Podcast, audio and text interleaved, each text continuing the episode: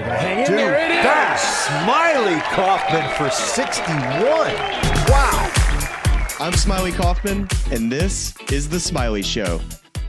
Welcome back to the Smylie Show, and welcome back to the off season. That's not an off season, Smylie. We're in a, we're entering real uh, this league territory uh, at this point. You're, it, of course, if you're listening to this podcast right now, I probably inserted some air horns here because there's yet another piece of breaking news, and this one uh, is one that, that we've seen coming for, I guess, you know, a couple days and, and maybe some weeks now. There have been rumors about this for a while, but Jon Rahm has officially departed for LIV. I just, I, I, I guess in some senses, I never thought I'd see it coming, but you know, here we are and it's happened. I mean, just your thoughts? I mean, professional golf is an absolute dumpster fire right now. you know, it's just we are in a very, very tough little spot here, Charlie. I mean, oh gosh, I mean, there's so much to unpack here, and I know we're going to uh, we're going to get into all the details with it, but man, it's just it's just surprising in the fact that so much of what he's said in the past just to be at where we're at now so much has had to happen and i know we're going to get into some of the sound that Jon rahm from his interviews that he has talked about um, over the last couple years and where we're at today i mean i just kind of have to wonder what went wrong Yeah. No, and, and it's a really interesting development. That's a perfect setup, you know, for what we have for you, where we want to start for this, because I think you know we'll we'll give you our thoughts at some point, but really it's interesting charting Rahm's evolution on this. And so where we're going to start is we're going to do kind of a timeline of sound here. We're going to start with that famous "I'm pledging my fealty to the PGA Tour" piece of sound, and then listen to just the way that Jon evolved, maybe since then, that was back in February 2022. And then the last thing we're to, last person we're to hear from is, is from Jordan Spieth at, at the most recent Hero World Challenge, talking about you know what it would mean losing Jon Rahm. So let's let's begin here first with Jon Rahm. Uh, this is at the Genesis in February 2022. This is my official, my one and only time I'll talk about this, where I am officially declaring, let's say, my, my fealty to the PGA Tour. You know, I'm a PAC member, and I have a lot of belief in Jay Monahan and the product that they're going to give us on the future. So uh, I know there's been a lot of talk and speculation about the Saudi League. This is just not something I believe is, is the best for me and my future in golf. And I think uh, the best legacy I can accomplish will be with the PGA Tour. So you'll notice in that piece of sound there that it's not even referred to as the LIV League yet. That was still, you know, months before it was going to be launched. So we will then fast forward a few months to after LIV was underway. This is at the 2022 U.S. Open. You know, I almost feel I feel for Jay Monahan. Uh, if you see his time as a commissioner, he had to deal with COVID, and now this. I don't know if he signed up for all this or not, but I consider the PGA Tour has done an amazing job giving us the best platform for us to perform. Uh, I do see the appeal that other people see towards the LIV golf. Um, I do see some of the, how do I put this delicately, um, points or arguments they can make towards why they prefer it. Uh, to be honest, part of the format is not really appealing to me. Shotgun three days to me is not a golf tournament, no cut. It's that simple. Uh, I want to play against the best in the world in a format that's been going on for hundreds of years, right? So that's what I want to see. And yeah, money is great, but when Kelley and I, was, this first thing happened, we, we started talking about it. We are like, will our lifestyle change if I got 400 million? No, it will not change one bit.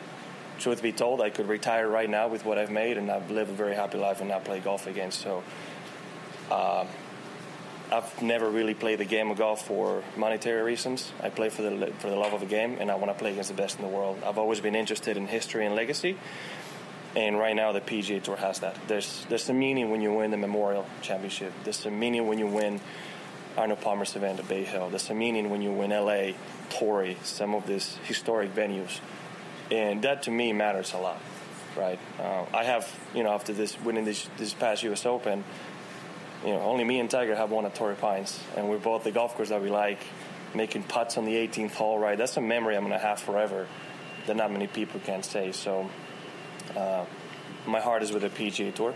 That's all I can say. It's not my business or my character ju- to judge anybody who, who thinks otherwise. Uh, and for a lot of people, I'm not gonna lie, those next three four years are worth basically their, their retirement plan they're giving them. It's uh, it's a very nice compensation to then retire and sail off to the sunset. And if that's what you want, that's fine. And here's another piece of sound from that 2022 U.S. Open. I'm not surprised. I mean, hundreds of millions of dollars are a pretty good damn reason for people to decide and go. And I see a lot of comments, you know, disregarding it, but uh, the high majority of the population, if they offered you 100 million or more for the next four years, a lot of people would go, right? So I'm not surprised at the amount of players that went. Uh, I don't know about the cloud. I think this, the events are spaced out just enough to where when the next one comes, we're going to have the same talk all over again, right? Uh, but I did watch a bit of the broadcast, and to me, the only thing they had to talk about is the fact that if Charles Schwartzel won, was going to make 4.7 million.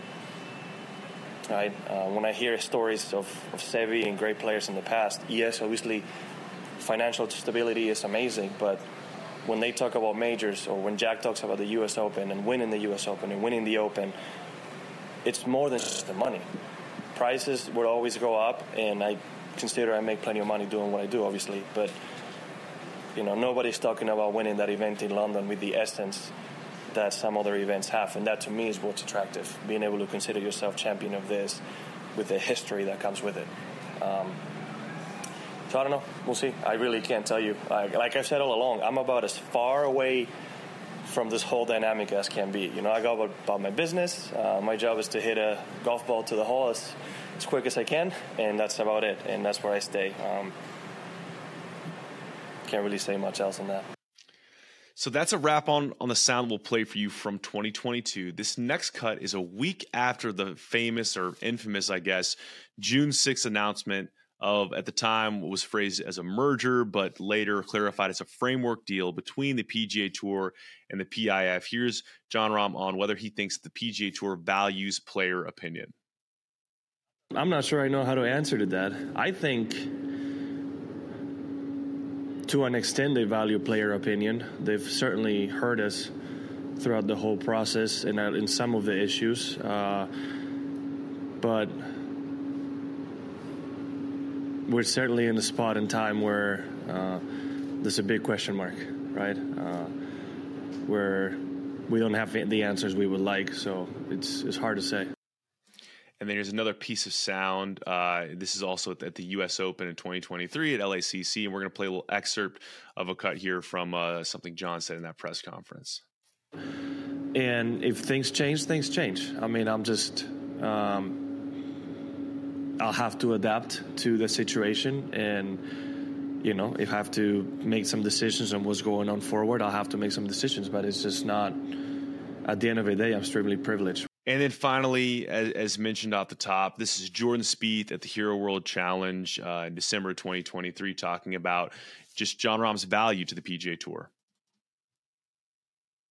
I'm not sure specifically how it would impact those negotiations, but all in all, Jon Rahm is one of the biggest assets that we have on the PGA Tour. So it would be, um, it would be a, a really, really really not very good for us um, in general because we want to play against the best players in the world, and and that's that's what Jon is. So. Um, I know there's been some guys that have talked to him. I know he's weighing, maybe weighing some decisions, maybe not. I really don't know, so I don't want to insult him in saying he's weighing decisions if if he already knows he's not or he is. Um, but you know, there's that's somewhat out of my control in a way. But um, obviously, I could speak for probably on behalf of 200 plus PGA Tour players and saying that we really hope that he's continuing with us. So, Smylie, just reflecting on all that sound, I mean, Woo! you can really. there were some bold statements made early on, and and I think a 180 might not even be fully representative of the shit that you hear there. But just as as you think about, you know, where John started and where he ended up, you know, what do you take away from all that he said? I mean, not to not terribly different than a lot of other players. Maybe a little bit more warm to the idea of the LIV Golf Tour than maybe a couple other players have been so publicly um, about. You know, I think I think of Rory as kind of the example of speaking up and being the you know the player that was the spokesperson for the PGA Tour and its players. And the the first thing that comes to my mind after listening to it was actually from the first clip. And he talked about being a PAC member and his loyalty to Jay Monahan and the PGA Tour. Mm-hmm. And for those of you that don't know kind of what it means to be on the PAC or the player advisory board or the policy board, excuse me, it's it's a lot of time. It's a lot of investment, especially during COVID. You know, a lot of a lot of people give Jay Monahan a lot of grief about all of this that has happened uh, with the framework agreement, but he did a, a, masterful job to get the PGA Tour back up and running again during COVID. And I'm sure Jon Rahm was heavily involved in those conversations, getting the PGA Tour back going again and being one of the first professional sports playing again. So during all that time, you know, being invested and then all the LIV stuff starts to come out. And he's like, you know what? This is where I want to be.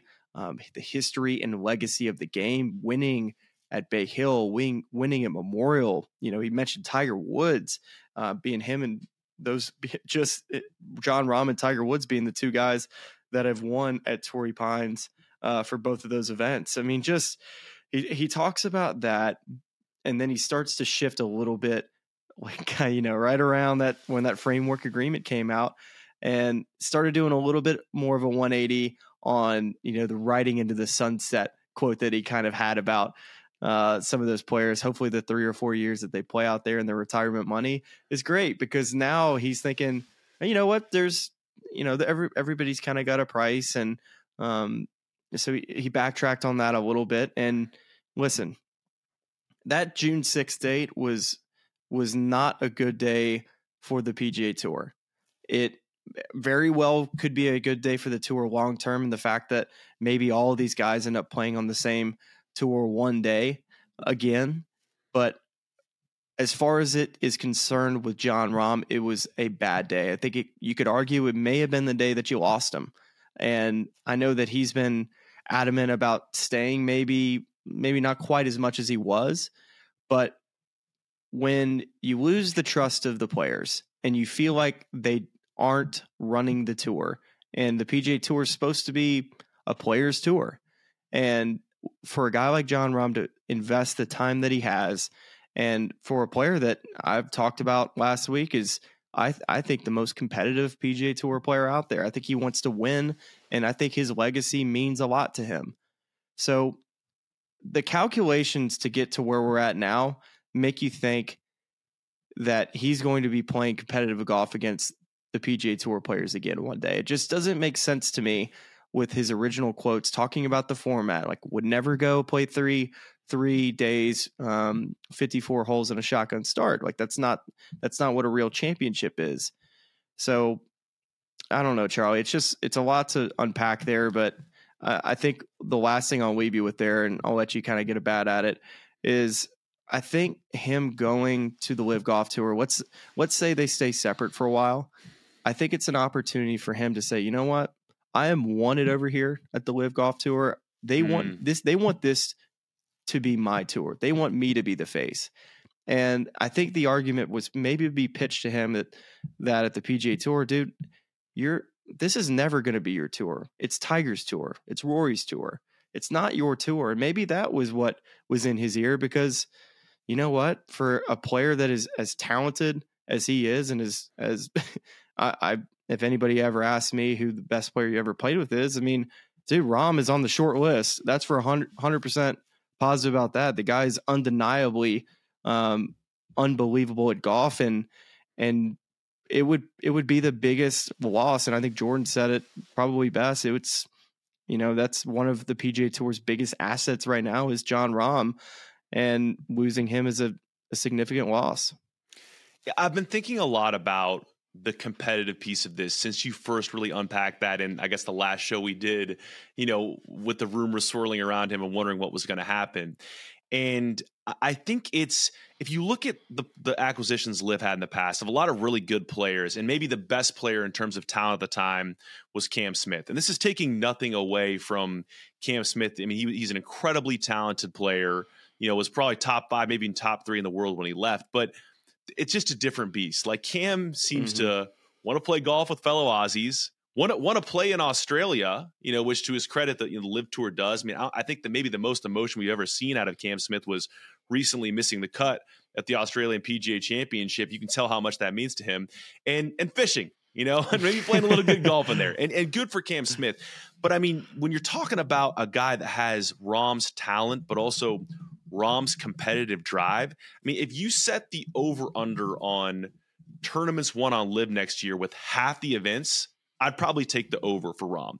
So I just I don't know what he's going to get there. I mean, there are there are obviously still good players there, and Brooks Koepka showed it to you last year, winning a major, and and, and you know was right there with Rahm at the end of the Masters. But I think that that one was a hard one to try to kind of make sense of.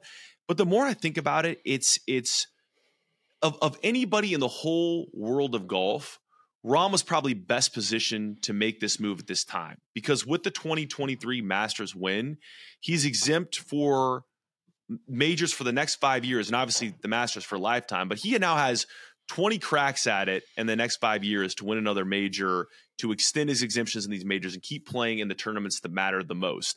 Um, and he also is third in the OWGR. So yes, he's going to lose ground there, but if he keeps winning tournaments, he can keep himself relevant regardless of what happens, you know, with that whole points thing. But again, if he's in all those majors, like that OWGR thing is less of a consideration. So that's the only place I can really leave myself in terms of, you know, why would Rahm do this from a competitive standpoint? Um the thing I'm I'm curious to unpack more is, you know, you kind of touched on Jay Monahan there a little bit. And it, it, it's so interesting listening to early Jon Rahm talking about what a great job Jay did and how well liked he seems to be by players. And you know, Rory McIlroy was the same way in terms of just you know in in lockstep with Jay on everything, support of what he was doing.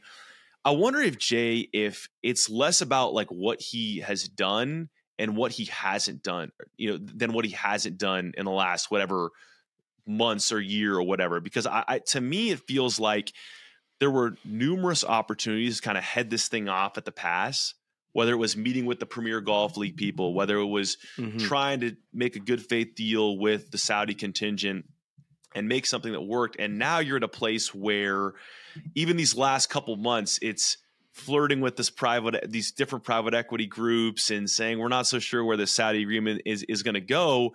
And so what does the PIF go and do and LIV go and do? They go grab the biggest bargaining chip off the table to make it come back. And open the door for other guys to go to and really force you. And and now now they have the kind of the upper hand, the leverage, and, and they can have more of a hand in shaping whatever this new thing is. Um, you know, what are your what are your maybe your reflections on both Jay's role in this and just PGA Tour governance at large and the people kind of negotiating this, and also, you know, what does the future golf landscape look like given that Jon Rahm's swinging this thing in LIV's direction and PIF's direction? Yeah, no, you make a lot of great points, and I'll say that you know we always knew that they had more money than us, and Mhm. the the model that the PGA Tour had is not sustainable, and they can't every year try to. I mean, the twenty million dollar signature events. I mean, I, I don't see that as sustainable. So uh, you you understand it from a business standpoint and a financial uh, standpoint about where the PGA Tour was and and the longevity of what they had to do to keep up. So you you get why the meeting was took with the Saudis to try to negotiate with the PIF for them to be a part of the PGA Tour. So you, you understand it. But it's it was all the messaging. And the messaging was probably the biggest mistake of it all. From Jay saying you're never going to have to apologize to be on the PGA Tour. Mm-hmm. and you can't come back from your words and and that first interview just i thought was one of the biggest misses in the entire deal was uh, i think it was up in canada jay goes on with Nantz and and out out comes all of the stuff about 9-11 and i'm like man as a as a player um i guess i wasn't a player at the time but uh a pga tour member you know i was hoping he'd say you know what you know, it's my job to figure out why these players are leaving. And it is my job to figure out what is the best environment for the PGA Tour? What is the best thing that we can do for these players? And that's what the messaging should have been at the time instead of a a just a smear campaign against the Saudis and LIV. And I don't know who gave him that advice, but I guarantee that was probably one mistake that they look back on that that you know you know Rory McIlroy probably still be on the policy board if it weren't for uh, some of those mistakes that he then had to you know he was he was carrying the torch Charlie for a long time. And uh, eventually got to a point where he kept having to backtrack on things that he said because the the landscape has changed so much from when we started to where we are now. And and after hearing those clips I mean you have to wonder does Jon Rahm think you know this bargaining chip for the LIV golf tour? Does this is this create some big global golf tour? But um i would say one last part on this jon Rahm bit is i think the pga tour although it's doing a lot of really good work to try to restructure what it's going to look like as we head into this framework agreement i think there was a lot of positive a lot of positive a lot of positivity around just everything f- for the future of the PGA Tour, and they kind of got caught with their pants down a little bit. You know what I Mhm. mean? Just not being aligned from top to bottom. I think there was just a lot of uninformed players, and one of them being Jon Rahm. I think there's, you know, Tiger Woods is informed. He's the one trying to right the ship here, the PGA Tour. You know, Patrick Cantlay is informed. Adam Scott's informed. Um, Charley Hoffman and the rest of the policy board is informed. Now, was Jon Rahm in the loop on all this on what was going on? I, you, you don't know, and I think you would you would hope that PGA Tour executives and and the policy board would have the top players in the world in the loop on all this. You would think, right? And I think it was a great opportunity for the LIV Golf Tour to first off come with a great offer, which they did, and say, you know what, PGA Tour is a mess. LIV Golf Tour is not any better why don't I just take the money and, hope that in one day all of this will merge? Yeah, I, I, I think it's I think you know getting caught with your pants down uh, is un- unfortunately a good way to summarize it because I think it feels like the tour, you know, at, at numerous levels made a series of bets that they they lost every single time. You know, it's that this thing is not going to come to fruition. Well, it did. They're not going to be able to get any good players. Well, they did they're not going to be able to sustain it past like a year or a year and a half without a TV contract. Well, they are. You know, they're, they're going to run out of, you know, interest and money. And, and, I think that the jury's still out on like whether or not um, LIV in its current form with its current business partnerships can live long term. But I tell you what makes that league a lot more marketable having Mm-hmm. the number three player in the world and the reigning Masters champion in your stable of players. And, and I'm, I'm and PGA and and, I, and I'm not certain that he's the last guy, right? Like, I mean, I think that, and this is where I think it gets really interesting. And, and you know, again, we're I, I laugh about this every time. It's like we're uh, nominally a golf podcast that had on like an antitrust law expert in the middle of this whole thing, and so here we're going to try to talk about like contractual details, like breaking down contracts. Like, I'd be really curious to know what the language of these contracts are for a guy like Jon Rahm, where it's hey, we'll pay you, you know, the, the numbers being reported will pay $550 million.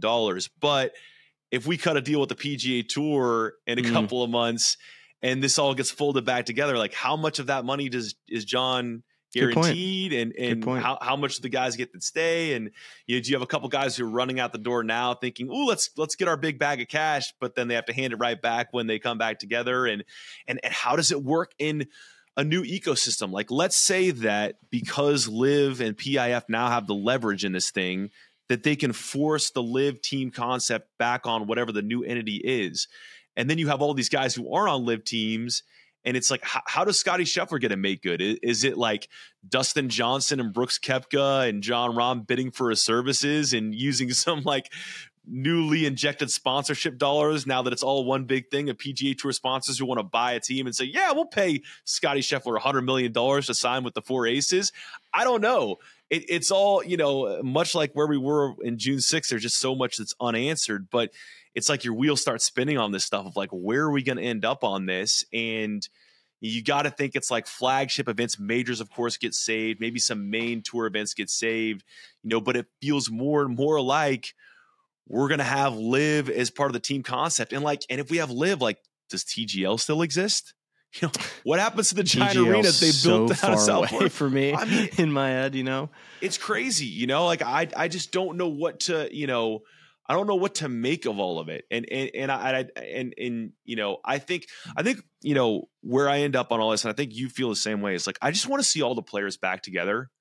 Like I, you know, even if I, whether or not I like LIV or, or the format or whatever, I'm okay with watching LIV as part of like my golf consumption schedule if it means that everybody's back together under the same roof or bubble and, and, and they're all competing together. We don't have to worry about these two kind of watered down products and trying to make sense of whether or not either of them is worth watching. You know, hundred percent. Go look at the official world golf ranking right now. It's I, I said it last week. It, it, feels like it's the FedEx Cup when I when I look at it. So uh, I'm with you. You know, um, do I want to watch two different products? I mean, I already have to watch one for a living. Do I need to watch another one in my spare time? No, I just I don't have Yeah. the time to watch it. All I do is when are we going to play golf, Smylie? I mean, come on now, man. oh goodness uh it's a lot it's a lot it's a big big big big big loss for the pga tour as you are heading into this negotiation period that was supposed to be done at december 31st and you you would hope that you know if you're the pga tour that the LIV golf tour would be acting in good faith and not trying to steal your players but guess what uh, the bargaining chip and has swung their way and that is you know to have like you said cameron smith brooks Koepka, dustin johnson and uh, the list kind of goes on. They got some they got some great players over there. It's just for the people that say that they're washed up up over there, dude, stop it. There are so many unreal players on that golf tour. you know, I, I wonder if, I mean, I wonder a lot of things, but just kind of two additional items, at least for today's podcast, because I'm sure more and more information is going to come out on this, and we'll, we'll continue to react to this developing situation with Rahm and potentially others as we get more info. But I wonder where Tiger goes from here, and I wonder where Rory goes from here. And Rory feels like I just don't know if you painted yourself in this corner so many times. Like I think that the part of this that is so weird is if you're a fan of golf, you spend so much of your fanhood evaluating these these players as golfers in a golf context, right? But then now it's like this whole other thing where you got to evaluate like a Rory McIlroy as a spokesperson or a Patrick Cantlay as like a, a businessman, and, and, and it's it's just kind of hard for the brain to compute, you know, where they all stand on these things. But I, I feel like Rory has so many times said, "I'm okay with Saudi money, I'm okay with team golf, but I'm never going to be okay with live." That if this thing happens, I don't know how, you know, I don't know what part he he takes in it, you know, and and and I also wonder on Tiger, you know, where you think, you know, if you know, seeing that Rahm is gone, you know, does does this does this play into his hand? You know, like I'm not sure where Tiger stands in these negotiations. If he was leaning towards private equity or what else, but like, does it does this help him? You know, create a sense of urgency because he was so adamant about that December 31st deadline. Does it help him say, guys, we need to get this done? Let's go do it. Um, you know, I, I don't know. I think things got way more complicated. I think if it was, let's say Jon Rahm stayed on the PGA Tour, I think this thing had a chance to get done at the end of the year. I thought it still wouldn't. I thought it would get pushed back a little bit, but it would be close. Uh, more so like January, February, they'd get it figured out. But man, this just seems like it's going to push it back even further because I don't see how these two sides are agreeing right now. To me, they're they're working in silence against each other, and they're trying to figure out how to get in a position of power to be able to outlast the other. Well, that's all for our recap of the latest bombshell news story in the world of golf, which is, of course, Jon Rahm going to LIV. We're going to have more on this topic in the coming days as more information comes out. Uh, we appreciate you watching and listening, and we will be back here to talk to you soon. The Smylie Show is part of the SiriusXM Sports Podcast Network. If you enjoyed this episode and want to hear more, please give a five star rating and leave a review. Subscribe today wherever you stream your podcast.